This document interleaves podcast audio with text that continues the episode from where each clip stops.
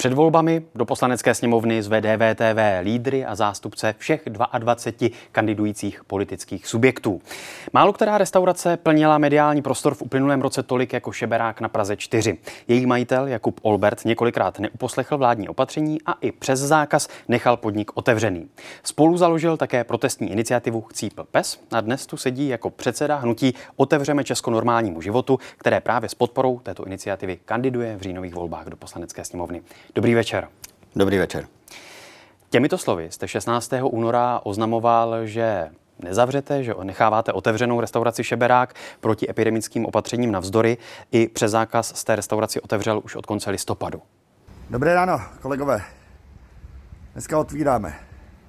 Tímto dnem nechceme pouze otevřít své restaurace, ale chceme naší vládě poslat jednoznačný vzkaz.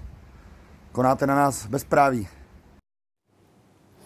Česku zemřelo na COVID přes 30 tisíc lidí. Je vám to jedno? Rozhodně ne. První bych se dotknul toho čísla.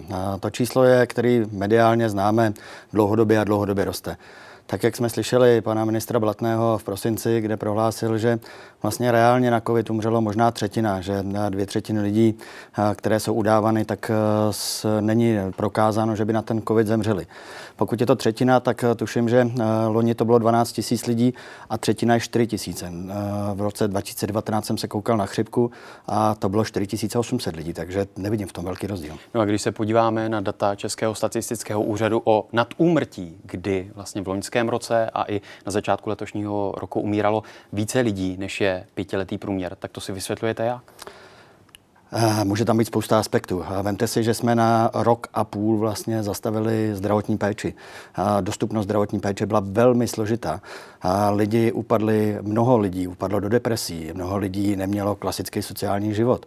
Takže to, že máme na tu mrtí, to nespochybnuju, to jsou jasná čísla, ale ten důvod může být úplně jiný. A vy máte data jaký ten důvod byl? Nemám, ale nemůžu. A když se podíváme na data Českého statistického úřadu, že COVID byl loni druhou nejčastější základní příčinou umrtí, že mu podlehlo 10 539 lidí v tom loňském roce, tedy více než 8% všech zemřelých, tak těm datům vy nevěříte?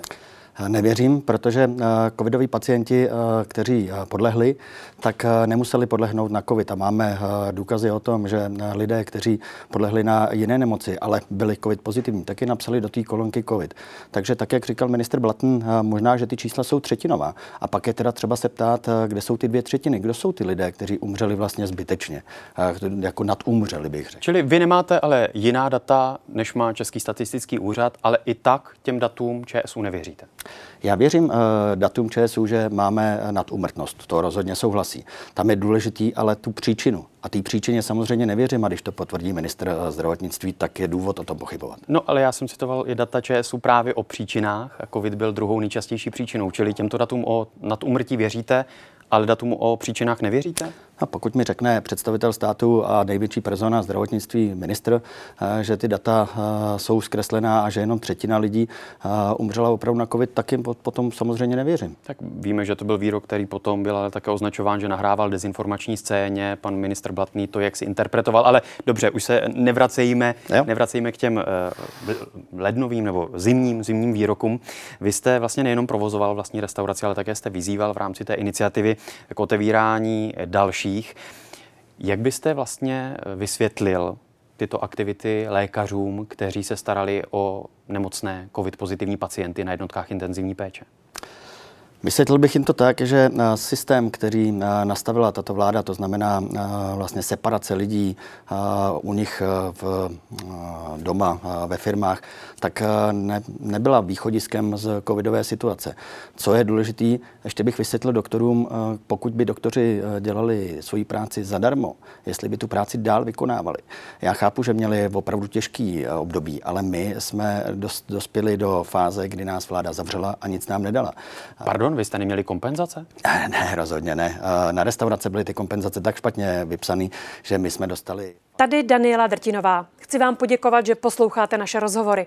Jestli chcete slyšet celý podcast, najdete ho na webu dvtv.cz, kde nás můžete i podpořit a stát se členy DVTV Extra.